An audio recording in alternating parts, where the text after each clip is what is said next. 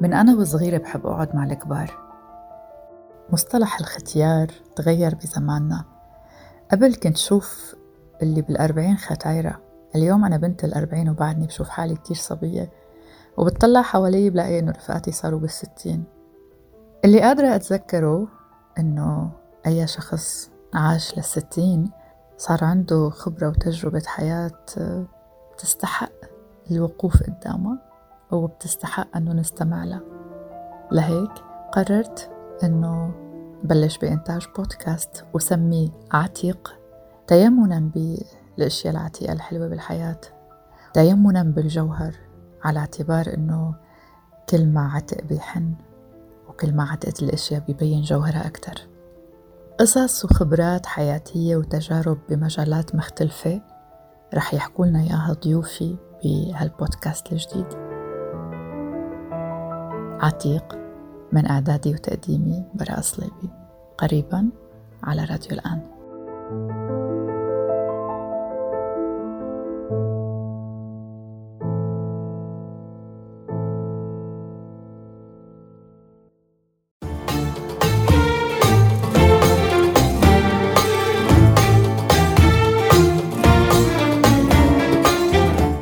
مرحبا لكل مستمعي بودكاست عتيق بحلقته الأولى، من إعدادي وتقديمي براء صليبي.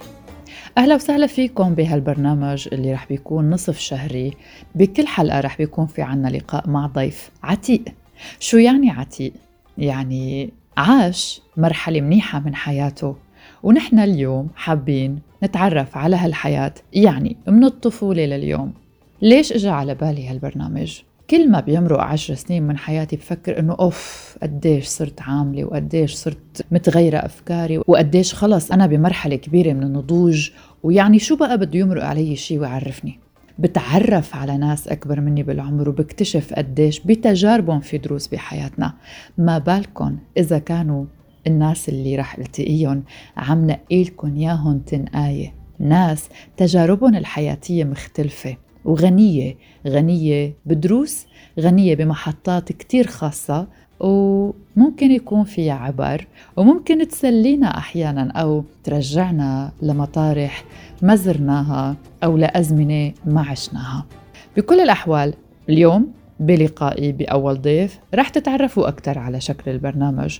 هو برنامج عادي تقليدي، يعني مضيف وضيف بالنهاية، لكن استمتعوا معي مثل ما أنا كنت عم استمتع خلال تسجيل هاللقاءات.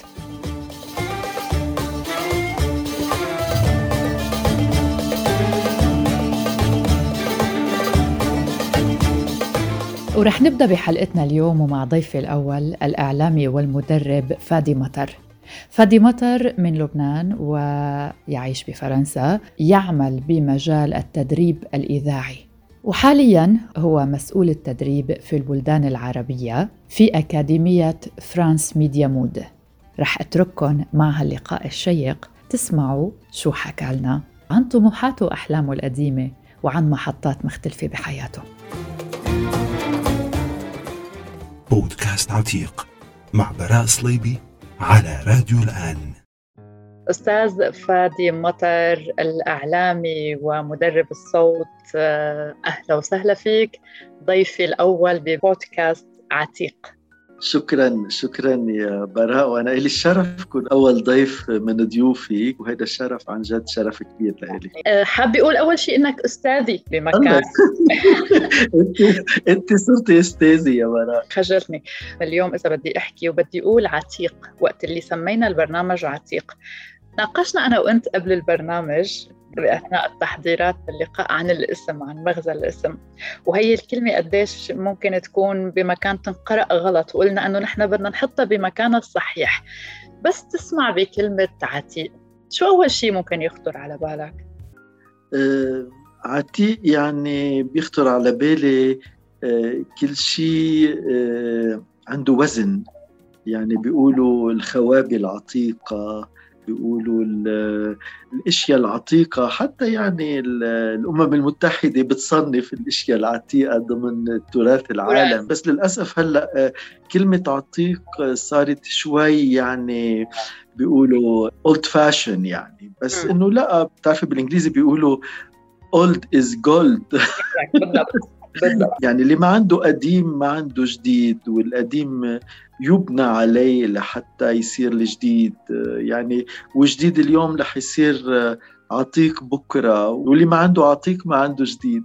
اليوم ببودكاست عتيق العتق، اليوم اللي نحن عم نحكي عنه هو الدرب الطويل اللي خطوه. اليوم ببرنامجي ببودكاست عتيق رح يكونوا كل الضيوف عندهم، خليني أقول عندهم تجربة عمرية طويلة بجوهر هذا العمر، بهي الرحلة الطويلة اللي عاشها وترك فيها أثر لطيف. لنحكي عن الأثر أستاذ فادي، حاب نبلش شوي يعني قبل ما نخوض فعلا هيك بتجربة العتيق بفترات الطفولة، أو إذا بدي أقول إذا بدي أحكي سيرة ذاتية اليوم لفادي مطر، شو بتحب تخبرني؟ والله فترة طفولتي مثل أي الطفل عايش بعائلة حبته، يمكن كانت أرادت توجهه باتجاه مثل ما هي بدها، عملت مثل ما بدهم، بس بالنهاية عملت مثل ما بدي أنا. يعني لما كنت الطفل كان الوالد بده يوجهني، تعرفي من بعد الشهادة التكميلية، لمهنة حرفية، يعني لا أتخصص بحرفة. قلت له لا، أنا ما بدي أوقف علمي بعد الشهادة التكميلية، بدي أروح لأبعد من هيك. لما كنت صغير يقولوا، بتعرف الأطفال بين بعضهم يقولوا لبعضهم أنت بس تكبر شو بدك تعمل. يعني أنا كنت قل لهم شو في شيء أهم شيء كان براسنا، إنه رئيس الجمهورية أهم شيء.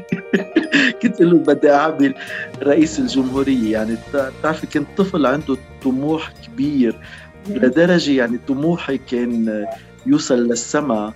لفترة جيت بدي أعمل طيار إنه لطير وحلق. حتى يعني لما كنت صغير يمكن في أطفال كتير هيك كنت أحلم حالي طاير، يعني وبعده لحد هلأ في حلم من أنا وصغير بيراودني لحد هلأ، يعني ما, ما برجع بحلمه بس بتذكره، إنه أنا كنت فوق مثل قلعة وأنا طاير طاير فوق هالأودية والبلدان إلى آخره. بقى والدي كان بده يوجهني أعمل حرفة، قلت له لا، الشهادة التكميلية شيء يعني فيه أتعلم، فيه أعمل أكتر، فيه أعمل طبيب، فيه أعمل شيء. كملت يعني من بعد الشهادة التكميلية، أخذت الشهادة الثانوية. من بعد الشهادة الثانوية يعني والدي جيت بدي أعمل مهنة، يعني إذا بدك أتخصص، أنا أعشق الرسم، أنا بحب الرسم كتير. والدي كان بدي يقول لي إنه جيت بدي أتخصص بالرسم، قال لي والدي روح أعمل لك مهنة تأكل منها خبز بس تكبر، الرسم ما بطعمي خبز. كان بدي يوجهني لأعمل يعني شيء أكل منه خبز حسب رأيه. يعني رحت درست إدارة أعمال ومحاسبة، وطلعت من الخمسين الأول سنتها بلبنان بمجال إدارة الأعمال والمحاسبة. ورجعت هيدا عملتها لوالدي، بس أنا قلت بدي روح أعمل رسم. رحت على الجامعة اللبنانية كلية الفنون، في كان فرع رسم، قالوا لي اللي بده يعمل رسم بده يتفرغ لها، يعني من الصبح للمساء. ذكرت والدي إنه بده يتفرغ للرسم، كنت بدي أعملها بموازاة دراستي بإدارة الأعمال والمحاسبة، بس لقيت إنه إذا بدي أعملها ما في أعمل إدارة أعمال محاسبة. شو في، سألتهم شو في شي فن هيك في يعملوا بدراسات بعد الظهر والمساء، قالوا لي في مسرح. ودخلت إذا بدك على المسرح بالصدفة، وبال شو رح أقول بالغلط، بالصدفة. والمسرح كون الشخصية اللي كل بيعرفوها اليوم. المسرح أبو الفنون، المسرح خليني أتعرف على حالي، المسرح خليني أتعرف على صوتي، المسرح خليني أتعرف على الدنيا. هيدا فادي من هو صغير للمسرح. والمسرح من المسرح جيت للإعلام بالصدفة كمان، كله الصدفة بحياتي بتعرفي. بس الإنسان برأيي لازم يعرف يقتنص فرصة اللي بتجيله.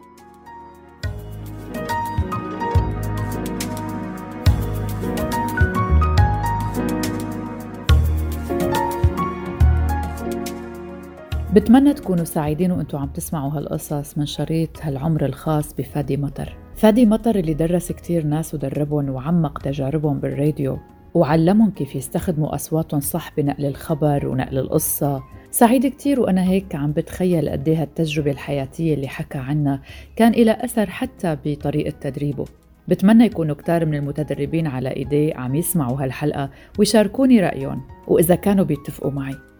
رح نرجع للقاء ونعرف عن أول تجارب الإعلامي والمدرب فادي مطر بعالم الراديو. لما كنت بباريس يعني هيك كان عندي خبرات إذاعية قليلة. كان في إذاعة عربية بدها موظفين، قالوا لي بتشتغل؟ قلت ليش لا؟ رحت وحبيت هالمهنة وتركت إدارة الأعمال والمحاسبة وتركت المسرح. للأسف كنت حابب أعمل مسرح ولا اليوم حابب أعمل مسرح، بس بتعرفي المجال يشتغل واحد مسرح بباريس كل مخرج وعنده المجموعة تبعه كان صعب. يعني عملت إدارة أعمال محاسبة وعملت مسرح وبالنهاية طلعت إعلامي. يعني لحسن الحظ لأنه مهنتي هلأ أعشقها. قبل ما نحكي عن مهنتك بدي ضل شوي بفترة الطفولة والشباب، وبدي بس هيك إذا منوقف شوي ومنحاول نتذكر، إذا بتحكي لي شوي كيف كنت عايش فترة الشباب؟ هل كان في حميمية؟ هل كان في أصدقاء بالمحيط؟ كيف كانت الألعاب أو السهرات أو النقاشات اللي تدور بهذاك الوقت بحياتك؟ تعرفي أنا كانوا أنا وصغير أصدقائي كتير قليل، والأصدقاء الأصدقاء يلي بيتسموا أصدقاء بعضهم لحد هلأ قليل. يعني لما كانوا الأطفال يلي من عمري ينزلوا يلعبوا مثلا، لما ما بيكونوا بالمدرسة ينزلوا يلعبوا بالحوش أمام المنزل، كنت أنا أقعد أرسم. كنت بحب الرسم وكنت حب أسمع الإذاعة كتير. كان مثلا في برنامج على الإذاعة اللبنانية اسمه فكر واربح، بتذكر كان ابن الراحل الإعلامي الله يرحمه الكبير رياض شراره، كنت أقعد أسمعه. كنت أسمع كانوا بالليل يحطوا الليالي اللبنانية مهرجانات بعلبك، أقعد أسمع الليالي اللبنانية على الراديو. تخيلي يعني يمكن أهلي ما كانوا كتير قادرين يجيبوا تلفزيون إحنا وصغار، يعني بعدين إجا التلفزيون على البيت، بس كنت أسبح بخيالي مع الليالي اللبنانية. ومرة حتى كان عندي محاولات لأعمل هيك شيء مثل مسرحية صغيرة وحتى ملحنة. يعني بتتصور بتعرفي يمكن الولد لو كانوا أهله بينتبهوا له لمواهبه، يمكن لو انتبهوا لي أهلي وقتها لهالموهبة إنه اللي كان عندي، يمكن كانوا وجهوني نحو يمكن الألحان، تلحين، تأليف إلى آخره.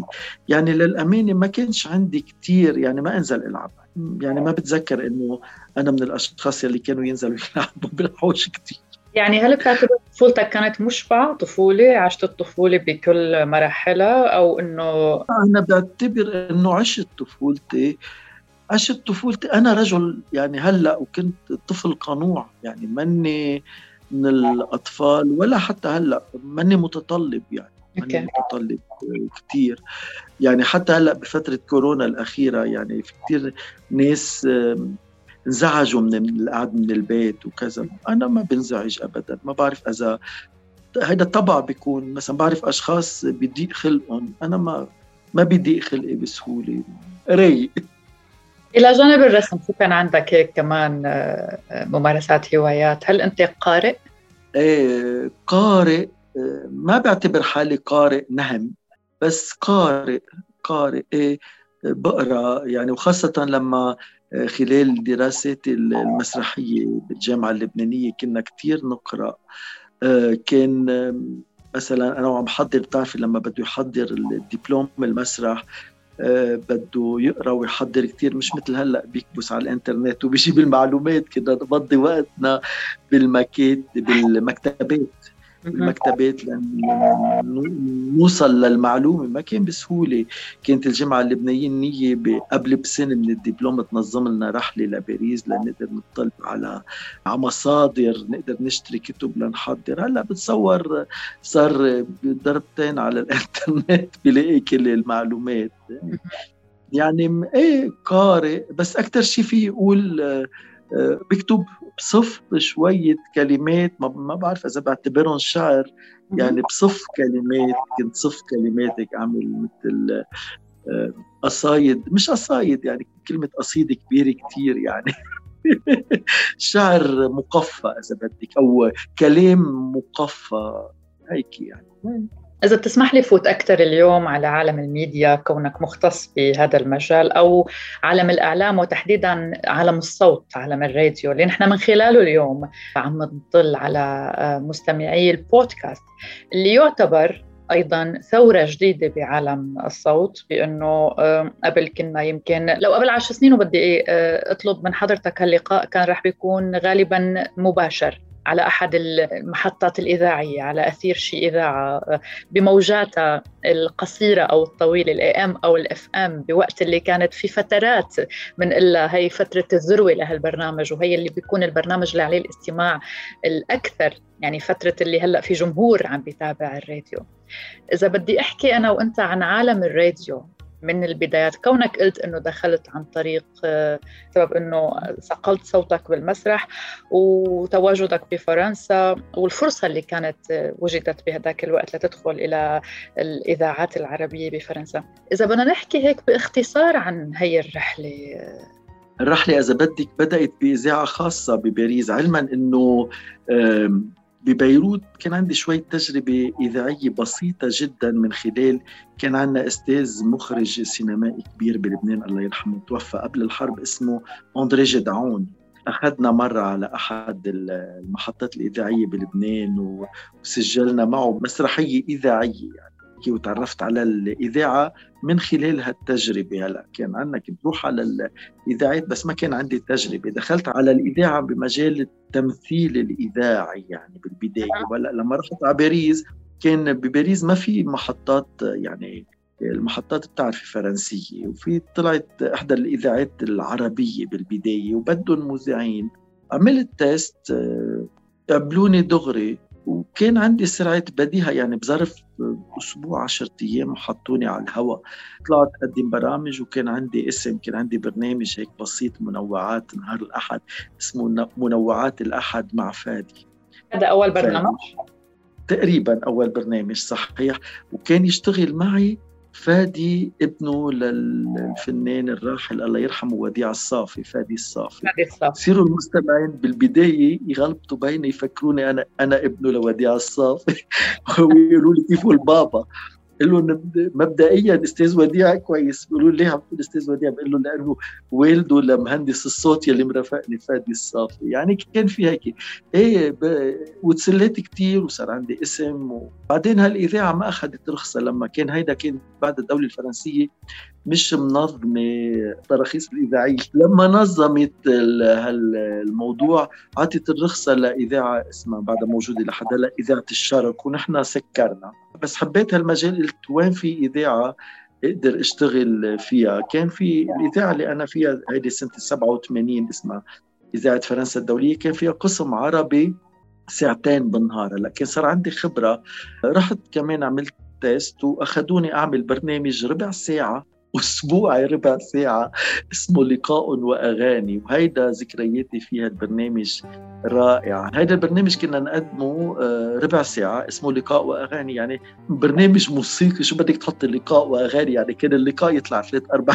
دقايق، ولأنه بربع ساعة وبدك تحط مقاطع من أغنية، إذا بتحط مقدمة الأغنية تحط غديتين ثلاثة. كانت الأغاني طويلة بهداك الوقت مو مثل اليوم أصلا. صح، بس ناخد المقدمة بس يعني. من بين اللقاءات الحلوة واللي ما بتروح من بالي ودايما مخبرة، لقاء الله يرحمها مع الشحرورة صباح، رحت بدي أعمل معها لقاء، اتصلت فيها وكان متواجدة بباريس، وكانت للبرنامج يعني بس يجي فنان على باريس اركض أعمل معه لقاء. كانوا بالإذاعة فرنسا الدولية جبرونا نقدم البرنامج بالفصحى، لأنه إذا أنا بدي أحكي باللبناني تعرفي ما كانش في فضائيات كتير ومش كل ال يعني نفهم على حاجات بعض بالعربي، يقولوا لي إذا عم بيسمعوك بالجزائر يمكن ما يفهموا عليك ولا بالمغرب، ونفس الشيء كانوا يتعاملوا مع المذيع اللي من المغرب العربي، كان مضطرين نقدم البرنامج بالفصحى لحتى كل العالم العربي يفهم. بقى رحت لعند الله يرحمها الست صباح ونزلت بتعرفي ست صباح الشياكي وقناكل. أول شي فكر التلفزيون، قلت لي آه إذاعة، زعلت شوي يعني هي مزبطة حالها وهيك. قلت لي لو عارفة هيك ما كنتش لبست، كنت لابسة جاكيت، تتذكري البين السوداء اللي كنا نعلقهم على الجاكيتات، لابسة جاكيت هيك بينسي، كانت سباقة بالموضة. قعدنا أخذنا زاوية، كانت أحد الأوتيلات بباريس، قعدنا أخذنا زاوية وعم بعمل معها، قلت لها السيدة صباح أهلاً وسهلاً. أول شي استغربت، تطلعت قلت لي أهلين. قلت لها ما بعرف شو نسيت السؤال، بس قلت لها مثلاً سيدة صباح هل لنا أن نعرف سبب زيارتك إلى باريس؟ قلت لي واقف واقف واقف هيك بدنا نشتغل. قلت لها شو بدنا نشتغل؟ قلت لها هيك بدك تحكيني بالفصحى؟ شو مفكر بدي جاوبك بالفصحى؟ قلت لها لا بتجاوبيني مثل ما بدك، بس أنا مجبور أحكي بالفصحى. قلت لها لا يا حبيبي، أو منوقف المقابلة أو حكيني بالعادي وارجع على إذاعتك، غير حطهم بالفصحى، بس أنا بدي أكون مرتاحة بالأجوبة معك، جاوبني جاوبني بال... رجعنا عملنا المقابلة بالعامية، أنا أسأل بالعامي وتجاوبني بالعامي، وطلعت من ألطف وأهضم المقابلات. ولما رجعت على الإذاعة خبرتهم، صاروا يضحكوا. من وقتها مشيت مشي موضوع إنه بالمقابلة مقابلات نعمل عادي، نستعمل إيه. هذا كان أول برنامج إلي بإذاعة فرنسا الدولية، وبعدني بنفس الإذاعة من سنة سبعة وثمانين، وتطورت من من القسم العربي، بعدين رحت للقسم الفرنسي وصرت أعمل برامج باللغة الفرنسية عن العالم العربي بقسم التعاون الدولي. برامجي كانت توزع على سبعين ثمانين إذاعة بالعالم العربي، وعملت برنامج موسيقي وزع على سبعمية إذاعة بالعالم بالعالم مش بالعالم العربي. وحتى البرامج عن العالم العربي كان يرسل مجانا من قبل إذاعة فرنسا الدولية لكل البلدان يلي فيها جاليات عربية ناطقة باللغة الفرنسية. يعني أعمل برنامج أنا بفرنسا ما كان يذاع بفرنسا، كان يذاع مثلا المغرب، تونس، الجزائر، كان بالبلدان الأفريقية اللي فيها جاليات عربية، بلبنان. وبعدين انتقلت ل يعني وقدمت برامج كتيرة، وانتقلت من ألفين وستة للتدريب، وبعد من ألفين وستة للتدريب آه وانتقلت لإذاعة مونت كارلو من تسعة وتسعين ل ألفين وستة، وكنت مسؤول عن البرامج. تعرفي إذاعة مونت كارلو بعدين الحكومة الفرنسية ضمتها لإذاعة فرنسا الدولية، وبعدين صرنا مجموعة فرانس ميديا موند، إذاعة فرنسا الدولية، إذاعة مونت كارلو الدولية، وفرانس أربعة وعشرين، وقناة فرنسا الدولية. وأنا من ألفين وستة بشتغل مسؤول عن التدريب بالبلدان العربية بالأكاديمية التابعة لها المؤسسة. وأنا إحدى هؤلاء اللي تدربوا على إيدين الأستاذ فادي بأكثر من فرصة، وهذا رح نحكي عنه لاحقاً عن التدريب بشكل خاص. لكن قبل بدي ضل كمان بعالم الراديو والبرامج، دايماً كنا نسمع ولو أنه شوي كليشيه يمكن يكون الموضوع، بس أنا بدي أخطف منك شيء ربما يكون هيك أثمن من ما يمكن تداوله عادةً، أنه في رسالة ما أنا حابب أني أوصلها للناس. فادي مطر، خلال عملك بالإذاعة والإذاعات بتخيل الشيء اللي ممكن ما كتير ينتبه له، بيعيشه بس ما بينتبه له المستمع، هو التنوع بالبرامج الإذاعية، بين البرامج الترفيهية، البرامج الغنائية، الموسيقية، برامج علمية، ثقافية، سياسية، رياضية وغيرها، مثل التلفزيون كمان بشكل أو بآخر، وحتى الدراما الإذاعية. شو أكتر شيء كان يستهويك بين هاي الأنواع من البرامج، وشو البرامج اللي ما قدمتها مع طول دربك الإعلامي، وشو بتاعت أو شو بتعتبر كانت هي فعلاً أسمى رسالة ممكن تكون اشتغلت عليها خلال عملك بالإذاعات؟ أنا اشتغلت إذا بدك عملت برامج، أغلب أنواع البرامج، بس ما عملتش برامج رياضية.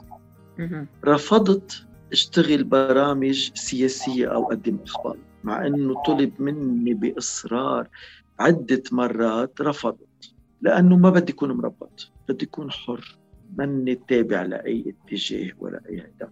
حبيت أشتغل على البرامج الثقافية، اشتغلت حتى على البرامج الفنية، اشتغلت على البرامج الاجتماعية، عملت تقارير وبرامج كتيرة اجتماعية، وعملت إذا بدك برامج مثل اللي بيسموها برامج. يعني أنا إجمالا برامجي كلها من أول بدايتي بالآخر لآخر، يعني هلأ بعدني بطلت عم بقدم برامج لأنه توجهت للتدريب، بس أنا كانت دايماً بآخر الحلقة أقول من إعداد، تسجيل، تنفيذ، هو إخراج فادي مطر. من فريق الأعمال فادي مطر، أعملها من A to Z، لأنه إذا بدك أنا متطلب جدا، مش إنه ما بيعجبني العجب، بس بقول أنا ليش بدي شغل شخص يعمل لي شغل مش مثل ما أنا بدي كنت أنا يعني أشتغل. يعني تخصصت بالمونتاج والإيديتينج، يعني هي زي نفس التعبير الفرنسي والإنجليزي. كنت أتحدى أي شخص يسمع لي ضربة مونتاج، عرفت كيف؟ يعني هيدي من ناحية الإيديتينج. من ناحية الإخراج كنت مخرج، عملت إخراج برامج مباشرة بالإذاعة، وعملت إخراج لبرامج مسجلة، يعني كله كله عطيني، كله استفدت منه.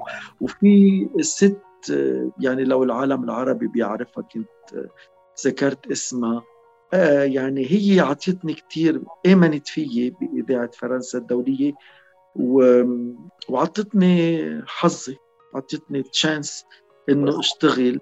اسمها هن بلانكار. هن بلانكار ست إذاعية مخضرمة جدا، إذا بدك هي كنت أعتبرها أمي مهنيا مهنيا ساعدتني. كنا نتخانق مع بعض كتير، وكنا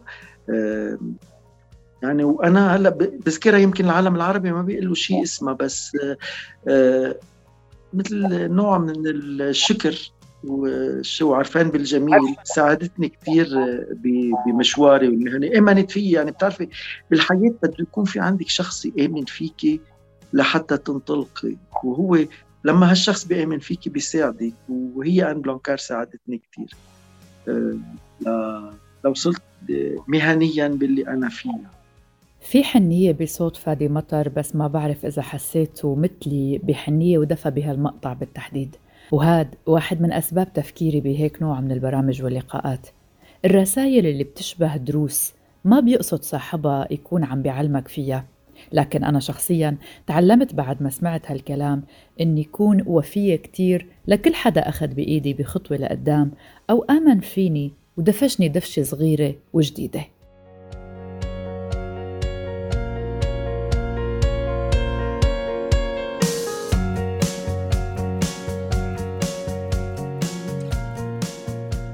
بدي أحكي عن التدريب، باعتبار أنه التدريب باعتقادي أستاذ فادي هو الرابط اليوم بينك وبين جيل الشباب الإعلامي.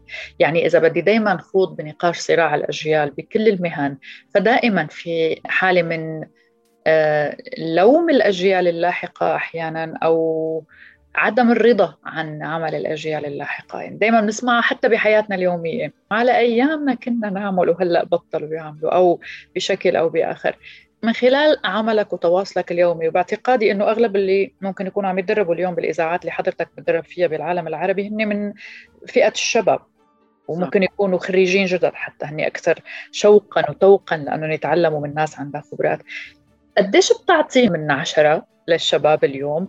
ما عم بحكي على أفراد، ما عم بحكي على حالات خاصة، عم بحكي بشكل عام كحدا، خلينا نقول متابع مراقب لجيل الإعلام الجديد. قديش تعطيهم من عشرة اليوم للجيل اللي هلأ عم يشتغل، خليني أقول بالنيو ميديا، كمان شكل الجديد من الميديا اللي نحن اليوم يمكن هلأ حضرتك أنا وأنا عم نعمل لقاء من خلال واحدة من عناصره اليوم اللي عم نستفيد منها، زوم أو غيرها، بس كل أشكال الميديا اليوم صارت شو أكثر حداثة وأكثر سهولة. ليش بتعطي الشباب اليوم بالميديا درجات؟ أنا بطلت شباب، عم بحكي على أصغر مني. لا بعدك وعملتي هذا بسموه بالفرنسي لابسوس، يعني بتعتبري حالك شباب طلعت. هذه بتعرفي اللابسوس هي الكلمه اللي بيلتقى الشخص بدون من غير وعي. حالي شباب، بس يعني احنا كمان صرنا كبار شوي.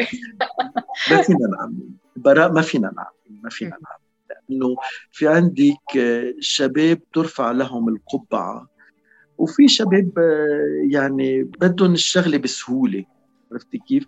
مره في احدى العالميات المخضرمات خبرتني، كانت تشتغل بمسؤولة بإحدى المحطات الخاصة، قلت لي اليوم اجت لعندي وحدة بدها تشتغل مذيعة، قلت لها عندك خبرة إذاعية؟ إيه لا. سألتها ليش بدك تشتغلي إذاعة؟ قلت لها ماشي أنه زهقانة بالبيت، قلت ليش ما بشتغل إذاعة؟ يعني بتعرفي العمل الإذاعي كل ما كان بيوصل بشكل سلس والتلفزيون بس الإذاعة أكثر، كل ما وصل بشكل سلس، كل ما كان وراه شغل رهيب. بس المتلقي بيجي بيقول لك هي هيدا شوفوا شو شو امتى ببين انه في وراه شغل؟ لما بيصير في غلط على عرفتي. ما فينا نعمم يعني. في شباب وانا بعرفهم من خلال الدورات التدريب بيجوا بياخذوا عندي دورات تدريب، بس تعرفي حتى جيل القديم، جيل العتيق اذا بدي كمان بده يطور. يعني انا من جيل اذا بدك مش كتير عتيق، ولا بقدر اعتبر حالي من الجيل الجديد، بس اذا انا بدي درب مثلا فيما يتعلق بالصوت، فيما يتعلق بالصوت اذا بدي درب على طريقه التقديم بالخمسينات والستينات. يعني في بعضهم لحد هلا مثلا بالصوت بيجي مثلا بتقولي له خذ اقرا لي شيء مثلا اسعد الله اوقاتكم واهل، شو بك ليش عم تقرا هي يا استاذ؟ هيدي الطريقه الاذاعيه. طيب صح هيدي الطريقه الاذاعيه بس بالخمسينات والستينات، وكان لها سبب تقني. هلا ما عاد في سبب. هلا بتسمع المذيع بالديجيتال بتفكره قاعد جنبك، يعني مفروض يكون مش هديك. كان لها سبب، انه سبب مفروض يحكي هيك وبشكل كتير بطيء، وليش كرمال الموجة القصيرة اللي بنتقطعها الى اخره. هلا اذا بتسمعه قاعد جنبك، هلا كل شيء مفروض انه اذا حالتك النفسية ما تطلع على الهواء. يعني اذا واحد خانق هو زوجته بده يطلع يقدم نشرة اخبار، ما لازم يفش خلقه بالمستمعين. وبتعرفي حتى المستمع إذا كان المذيع كتير هايبر ومبسوط، هذا المستمع بيغتاظ. يعني شو بو هيدا؟ إذا يعني إنه بدي أعرف طوع صوتي، بس مش بالطريقة القديمة. يعني بدنا نعرف نتقدم، عرفتي؟ يعني في شباب، لأرجع لسؤالك، في شباب يرفع لهم القبعة، آه يعني بياخدوا القديم وبيتطوروا منه لجديد، وفي شباب يعني بدهم السهولة، بدهم يعني ما فينا نحط علامة ونشمل يعني كل. طب رح أسألك السؤال بطريقة ثانية بعيداً عن العلامة. اليوم إذا بدنا فعلاً نحكي شوي عن تجارب النيو ميديا أو الإعلام الجديد بكل مداخيله الجديدة اللي خاصة بالتكنولوجيا، بالإنترنت، بجوجل وبغيره، وبالأبليكيشنات اللي سهلت الحياة. صار أي حدا فينا اليوم من بيته بيقدر يفتح استوديو ويعمل برامج ويمنتج وكل هاي الشغل على لابتوب أو حتى على تليفون. شو هي الأشياء اللي فعلاً بتلاقيها مع خبرتك ملفتة اليوم بالميديا الجديدة، واللي فعلاً هي ممكن تكون رصيد إضافي لعالم الصوت، وبالمقابل شو هي الأشياء اللي بتحس إنه عم تخلينا نخسر بعالم الصوت؟ بعالم الصوت يعني هلأ الإذاعة أخذت منصات أخرى، بس بتبقى إذاعة. م? يعني كان عم يسمعها من وراء الترانزيستور، ولا من وراء الراديو القديم، ولا عم يسمعنا من خلال البودكاست، ولا عم يسمع من خلال موقع الإذاعة. الصوت هو صوت، بس غيرت المنصة يلي عم بيطلع منها. بتعرفي بعدين في بيطلع موجات. أول ما طلعت إذا بتتذكري من الإف إم كان كله سريع وكذا. ليش ليش سريع؟ لأنه كان فترتها الموسيقى سريعة، عرفتي كيف؟ وأغلب الموسيقى سريعة. وهلأ المذيع إذا في خلفية، وكانوا يطلعوا الإف إمات كل ما بده يفتح تمه المذيع يحطوا له خلفية موسيقية، وخلفية الموسيقية سريعة، بده يكون سريع، عرفتي؟ بس الصوت بحد ذاته كصوت ما تغير. أكيد ما راح يطلع بالمنصات الجديدة والوسائل التواصل الاجتماعي الحديث ويقدم نشرة أخبار ويقدم برنامج كأنه عم بيقدمه على الشورت ويف. صحيح. خاصة أنه هلأ بتسمع المذيع بتفكريها قاعد جنبك. م. بس المذيع بده يعرف يطوع حاله. إذا كان حزين ما يبين حزنه، إذا كان غضبان ما يبين غضبه. ليش؟ ليش المستمع بيسمع إذاعة؟ ليش برأيك؟ بده ياخد خبر وبده يتسلى. شو ما كانت المنصة يلي طالعة منها الإذاعة بدها تعطي المستمع خبر وبدها تسليه. إذن واجبات المذيع يسلي المستمع ويعطيه خبر. بده يشتغل على هالأساس. هلأ إذا عم بيسليه أكيد النبرة بدها تكون مسلية. إذا عم بيعطيه خبر حسب نوع الخبر، خبر جاد بده يكون نبرته جادة، خبر منوعات بده يكون حسب المنوعات يعني اللي عم يعطيها. هاي فينا نعتبرها هاي نصيحة؟ أكيد أكيد. هلأ في منهم بيطلعوا بيصيروا يزعقوا بيصرخوا يعني إلى آخره. هلأ بدي أقول لك شغلة فيما يتعلق بالصوت. إذا عم تحكي شخص من غير إذاعة، يعني خارج الإذاعة، عم تحكي شخص، وكنت أنا لو من بداية الحديث معك يا براء عم بحكيكي بهالطريقة هاي، المستمع يلي عم يسمعنا أكيد كان توتر بهيدي الطبقة العالية، كان توتر وما وصل معنا اللي هلأ نحن ما بعرف قديش صرنا من نقدم عم بتقدم البرنامج، أكيد ما وصل. بس إذا بحكي بهالطريقة هاي أكيد بيسمعنا بأريحية، يعني المستمع ما بده يحس حاله عم يتبهدل. أنا دايما بقول إنه حتى لو كنت عم بنقل للمستمع خبر له علاقة بالحرب، أنا مش عم شن حرب على المستمع، أنا عم بنقل له خبر حرب، مش عم بأجج شعور. هلا لو كنت عم بأجج شعور المستمعين هبوا إلى النضال كان غير شيء، بس الصحفي واجبه هو صحفي ناقل لخبر، بقى ليه بدي بهدله؟ إذا عم بنقل له خبر ليه عم بدي بهدله للمستمع؟ يعني عرفتي كيف؟ مشان هيك حتى لو كان الخبر أكيد خبر جاد ما رح أعطيه أنا، يعني ما رح خبر له علاقة بحرب وضرب ما رح أعطيه أنا ومبتسم، بس خبر بيحمل بسمة. الخبر هو اللي بيحمل بسمة، يعني مش الخبر بيضحك. ممكن يكون عم بحكي عن افتتاح مهرجان سينمائي وقولوا إنه أنا عم ببتسم، ليش؟ لأنه البسمة مش الخبر بيخ... ببتسم للخبر، بكون عم ببتسم للشخص يلي عم بيسمعني.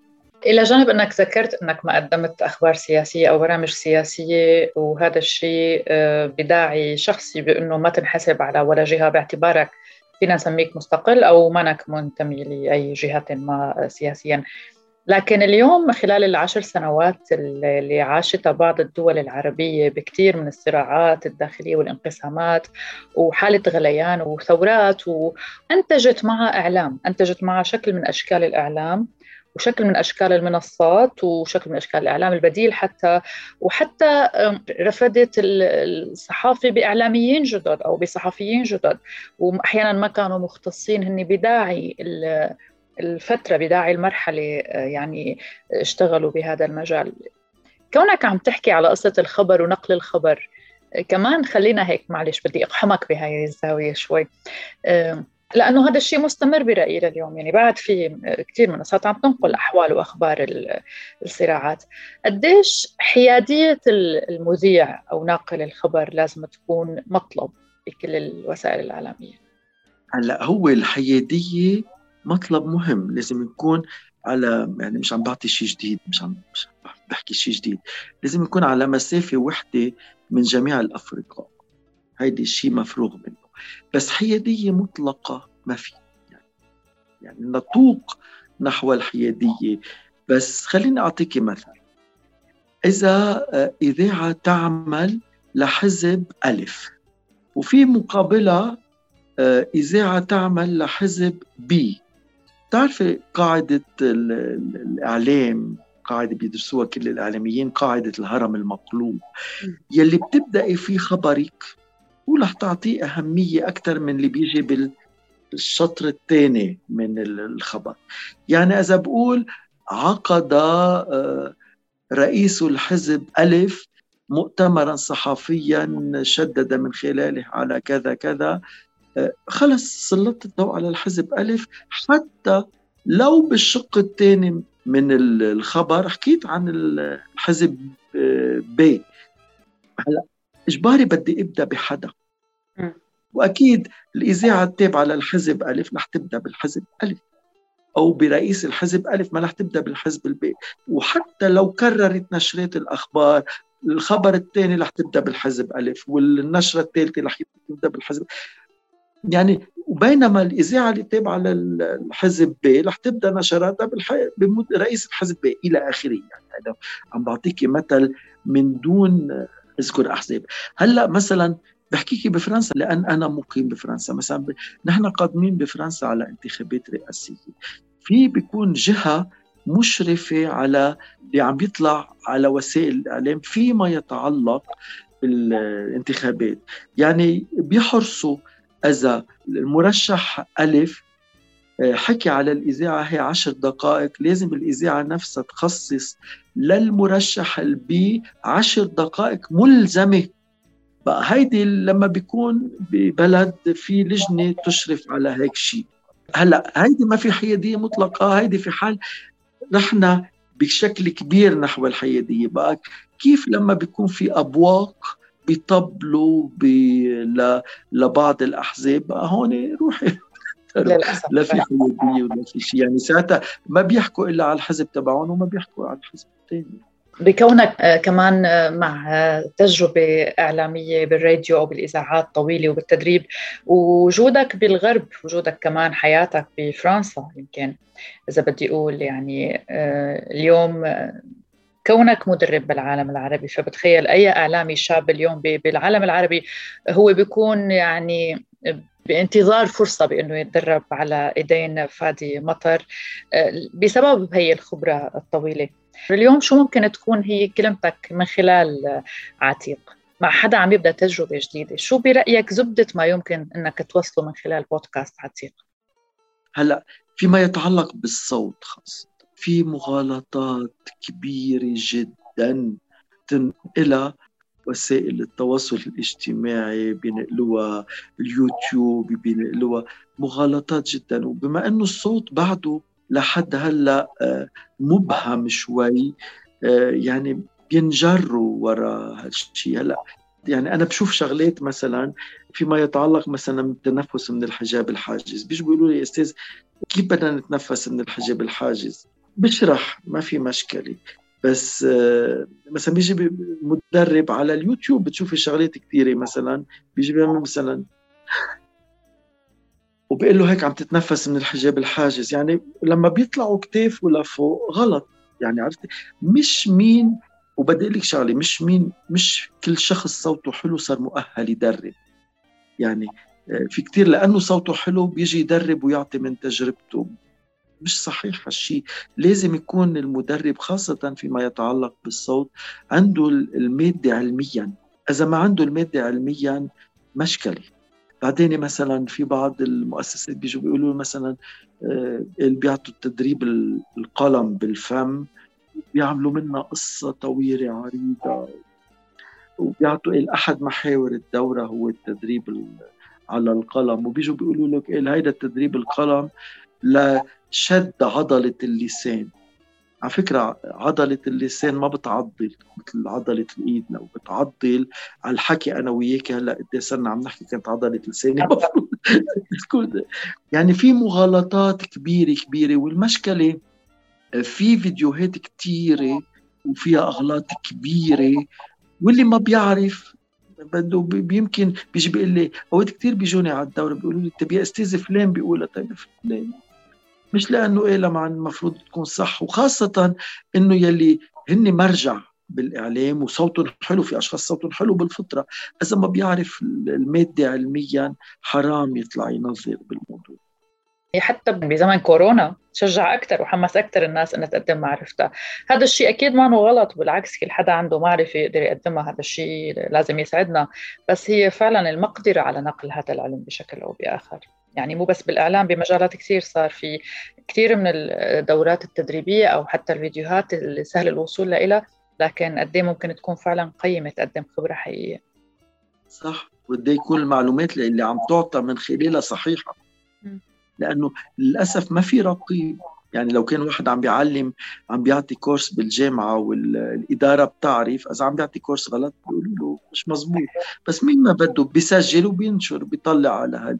يعني. طيب أستاذ, أستاذ فادي، كونه عم نحكي على عالم السوشيال ميديا وعلى عالم الديجيتال، قدي واجهتك صعوبة بأنه مع كل يعني التطور أو التقدم، أو حتى يعني بنتعلم على اليوم منصة بنقوم نسمع بمنصة جديدة، أو بنتعلم على تقنيات معينة بنقوم نسمع بتقنيات أجدد منها ظهرت، هل هذا الشيء شكل عندك صعوبة كونك من جيل اللي يمكن خليني أقول كان على دور ال ما بعرف إذا بتسمون كانوا ديسك أو بكر أو الأشرطة القديمة، والانتقال بعدها للسيديات والأسطوانات وغيرها للكمبيوتر إلى ما هنالك لهلأ؟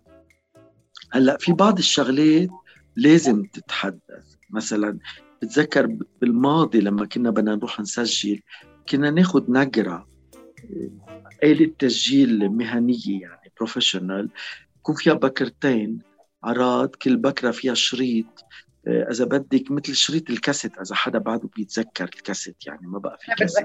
انا بتذكر بس الشريط عريض شوي نروح نسجل، ولما بدنا نعمل اديتنج كنا نقص بمقص الخياطه، يعني ناخد نقص ونقرب الشريطين لبعض ونحط لهم تلزيقه، كانت عندنا بفرنسا التلزيقه زرقاء، ونطلع عاملين هيدا، نرجع نفك التلزيقه، نرجع نعيد ونرجع نقص الى اخره، او نزيح بالقلم. هلا بتعرفي الانسان بخاف كثير من التجديد، لما اجوا قالوا لنا بدنا نصير نعمل على الكمبيوتر، كيف هيدا على الكمبيوتر ومدري شو، الحمد لله اللي صرنا نعمل على الكمبيوتر، لانه كنا الاديتنج اللي ناخذ الشغل ساق، يعني إذا بدك مقابلة ساعة بدنا نعملها إديتنج نروح نشتغل فيها يومين وما نخلص. هلأ الوقت انقسم بأربعة خمسة، يعني هلأ دغري كوبي بيست أو كات يعني إلى آخره، صار مثل كأنه واحد عم بي على الوورد يعني عم بيشتغل.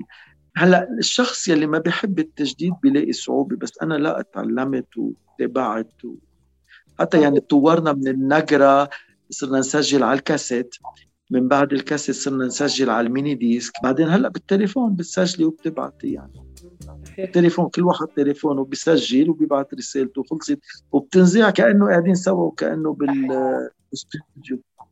صح بالضبط. طب هذا بخصوص التسجيل والصوت، بس بخصوص الإعداد ذكرت حضرتك أنه حتى خلال الدراسة أو مثلا قبل كنتوا تعملوا بحث طويل، تروحوا على المكتبات، أحيانا تضطروا للسفر لتجمعوا المعلومة. اليوم في عنا عمو جوجل مثل ما بنسميه، آه جوجل المساعد، يعني أنت أي كلمة اليوم بدك تبحث عنها عبر الإنترنت بتقدر تلاقيها. هل برأيك، ورغم أنه سهل هذا الموضوع كتير بمجالات حتى بمجال الإعلام، بس ما بيصير هذا بيخلي شوي استسهال بالقصة؟ وبالنسبة لك بعملك، هل رحت بهذا الاتجاه أو بعدك كائن ورقي خليني سميك، أو بتدور بطريقتك القديمة مثلا، أو عملت مزج؟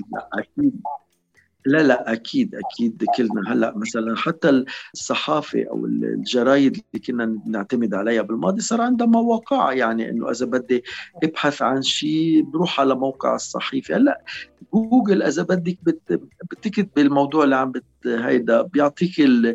وفيك تقارني المعلومات، وفيك تقارني هل الخبر مكتوب بوجهة نظر معينة، هل الخبر مكتوب بوجهة نظر معينة، وانت اذا بدك بترجع بتعمل مقارنة بين اثنين لتطلعي بالحقيقة. يعني ايه يعني حتى الانترنت انا بقول مصدر للاخبار هلا حاليا، بس مصدر للتضليل، يعني ياما في اشخاص بيدسوا عن حالهم اخبار ملفقة لحتى يجلبوا اهتمام. يعني انا بتذكر يعني أحد لما كنت مسؤول عن البرامج بإذاعة مونت كارلو اتصل في أحد الفنانين قال لي يا فادي طلع علي خبر إنه أنا ميت. هلا ضحكت أنا، قلت يمكن هو بطلع الخبر على حاله لحتى تتهافت تسائل الإعلام عليه وتعمل له مقابلات. بتعرفي لأنه بالإعلام وبالكوميونيكيشن إنه ينحكى على شخص بالعاطل أفضل من ما ينحكى عنه بالمرة. إذا انحكى عنه بالعاطل معناته حي يرزق. هلأ ما يعني ما فينا نتغاضى عن الإنترنت، بس بدنا نتأكد من المعلومة قبل ما نطلع فيها. وهلأ قصة السبق الصحفي مشكلة، أول ما تطلع بال... على الإنترنت أو تطلع بال... كله بيتسابق ليحطها من دون ما يتأكدوا من المعلومة. التأكد من المعلومة شغلة كتير مهمة. إضافة للتأكد من المعلومة كمان في عندك، أو مثل ما ذكرت قبل شوي، في شيء اليوم صار اسمه الإعلام السلبي، يمكن ما بعرف إذا فينا نسميه، نحن بنتداول هاي التسمية اللي مثل ما ذكرت قبل شوي، هي إنه ينحكى عني حتى لو انحكى بالسلب، المهم عدد أو أصوات المتابعين أو المستمعين أو المشاهدين اللي هي أهم بكثير من قيمة الشيء اللي ممكن ينحكى على هذا الشخص. بتخيل إنه هذا الشيء يمكن كان من يوم يومه، يعني بكل الصحافة بالعالم في من هذا الشكل من الإعلام، بس اليوم زاد بحكم أنه دخول كتار بدون يكون في فهم فعلا صريح لمغزى الإعلام أو مغزى نقل الخبر شو هو الأهم فيه. تتفق معي؟ زاد كتير، زاد زاد كتير، وللأسف بعدهم ببعض المؤسسات الإعلامية بقيموا العمل من خلال قد ايه ناس فايتة شايفته. صحيح. وهيدا يعني هيدا تقييم خاطئ، لأنه بتعرفي أنه صار في برمجة بينزلوها الأشخاص، بصير هي البرمجة تفوت على البرنامج تمشي شوي وتوقف، ترجع تمشي شوي وتوقف. هيدا كله فيك، يعني كله خاطئ، ما فينا نقيم بهالطريقة. مرة أنا لما كنت مسؤول عن البرامج براديو مونت كارلو قلت بدي أعمل شغلي، عملت لقاء قصد مع أحدى الفنانات المعروفات، مش رح أذكر اسم، والمشهورات جدا، ويلي بس منا مطربة، يعني ما بعرف إذا حتى يصح نقول عنها فنانة، بس لمجال التجربة يعني، عرفت كيف؟ وحطيت صورة على مع البرنامج، شوي صورة إلى هيك يعني شوي جريئة، يا لطيف شو جابت أصوات وشو جابت كليك على البرنامج، بس منا دليل يعني. للأسف ما لازم نقيم بهالطريقة يعني، عرفتي؟ وحتى يمكن في برامج إنه مش كل الأشخاص إنه بيروحوا بي بيعملوا كليك على البرنامج، سهل جدا تجمع عدة أشخاص تقول لهم بليز بس الله يخليك فوت اعمل لي كليك، حتى كله فيك. هيدا هيدي وجهة نظري. ما بعرف في نقطة جوهرية اليوم أنا بشوفها بعالم الإعلام، ب يعني نشاطنا على السوشيال ميديا أو إنشاء صفحات لنا كإعلاميين أو كفنانين أو موسيقيين كتاب أيا كان. صرت مطالب حتى من من متابعيك ومن أصدقائك بأنه يكون عندك صفحة لتقدم فيها نفسك أو غيرك. اليوم باعتقادي كمان أنه كل ما كان صاحب الصفحة أصغر هو أسرع يمكن بالتعامل مع هي البرامج الجديدة اللي بتخوله لأنه يعمل فيديو سريع، يعمل بوست سريع، يعمل قصص سريعة وكذا. اليوم لما بدي أحكي فعلا عن المؤثرين مثل ما ذكرت، لأنه اليوم كلمة مؤثر أو إنفلونسر هي أخذت طابع نوعا ما شوي يعني غير معنى الكلمة باللغة العربية الحقيقية، اللي هو التأثير، الشخص اللي ممكن يكون قدوة. قد يكون الشخص بالأخير عنده متابعين لكن قد يكون مستفز أو بيقدم محتوى القيمة لهالمحتوى واضحة وظاهرة. هل هذا بمكان يعني بخليك ولو للحظة فكرت أو تفكر بينك وبين حالك أنه قد يظلم الإعلاميين القديرين؟ خليني أقول أنه اليوم مطلوب مني أقدم حالي بطريقة مختلفة. أكيد أكيد بيظلم، لأنه في كتير مثلا بيعملوا برامج استفزازية والإنسان بطبعه يعني بده يروح يشوف شو صار بالموضوع يعني، كيف؟ مشان هيك يعني يعني على حساب هيدا كله عم بيطلع على حساب الجودة المهنية، بس لنعمل شو، لنجيب كليك، لحتى يعني يعني وبعتقد ما ما بنقدر نوقف بوجه، ما بنقدر نوقف بوجه. هيدي وجهة نظري للأسف. فادي مطر، لو بدنا نتخيل إنه اليوم لو الزمن راجع فينا شوي ونحن هلأ فايتين على عالم الإعلام، خليني أقول إنه اليوم فادي مطر ابن العشرينات وهلأ بهذا الوقت، بهذا الزمن، الزمن اللي كتير سريع واللي فيه كتير منافسة واللي فيه كتير سهولة وفيه كتير صعوبة بنفس الوقت، وين كنت بتتخيل حالك ممكن تكون؟ شو كانت خياراتك بالإعلام؟ بعتقد تعرفي طبع الإنسان وداخليته ما بتتأثر. كنت رجعت عملت اللي عملته بس يمكن بوسائل أحدث. يعني ما بحب السياسة، برضو ما بحب السياسة لو رجعت لورا، مش لأنه مع أنه عندي آراء سياسية بس ما بحب السياسة، ما بحب أدخل بجدل بيزنطي على الطعم. بس برجع بقول يمكن عملت نفس الشيء بس بوسائل اليوم، بس كنت عملت نفس الشيء أصلا. يعني لما كنت أعمل برامجي براديو مونت كارلو، إعداد وتقديم وتنفيذ وإخراج، كنت أعملها على الإيديتينج الجديد يعني يعني أعمل برنامجي أنا وقاعد بكابينة لحالي، يعني مش روح على المكسر وقص بمقص الخياطة، لا لا كنت أعمل كل برامجي. هلا إذا يعني عندي كم برنامج على على اليوتيوب حاططهم هيك برنامجين ثلاثة، إذا حدا بيسمعهم. برنامجي كان اسمه مرحبا براديو مونت كارلو، إذا حدا سمعه من A to Z أنا عامله من A to Z وعامله بوسائل حديثة. يعني مثل كأني كنت عم بحضر شيء وثائقي بمكان بحديثك لما كنت عم تحكي على الإنتاج الإذاعي. اسمح لي أسرق منك شغلة علمتنا إياها بأحد الدورات وقت اللي حكيت عن الميكروفون والتعامل معه كأذن المستمع، إنه وهلأ عملتها بالحلقة من قبل شوي لما صرت تعلي صوتك، قديش بشغلات أحياناً وتفاصيل كتير بسيطة وبتكون عم تنقال على الهامش بتأثر بأشخاص بمجالاتهم. أنا بعتبر إنه هاي واحد كانت من أهم الدروس اللي تعلمتها بحياتي المهنية من خلالك، فبحب بهالتسجيل مباشرة بهالحلقة أني أتشكرك على اللي قدمته لإلي أو لآلاف الشباب العرب بدورات التدريب. الله يخليك.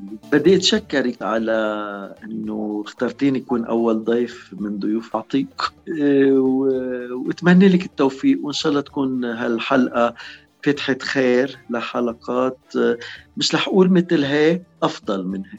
شكراً, شكرا لك يا أستاذ فادي، يعطيك ألف عافية. الله يعافيك، شكراً.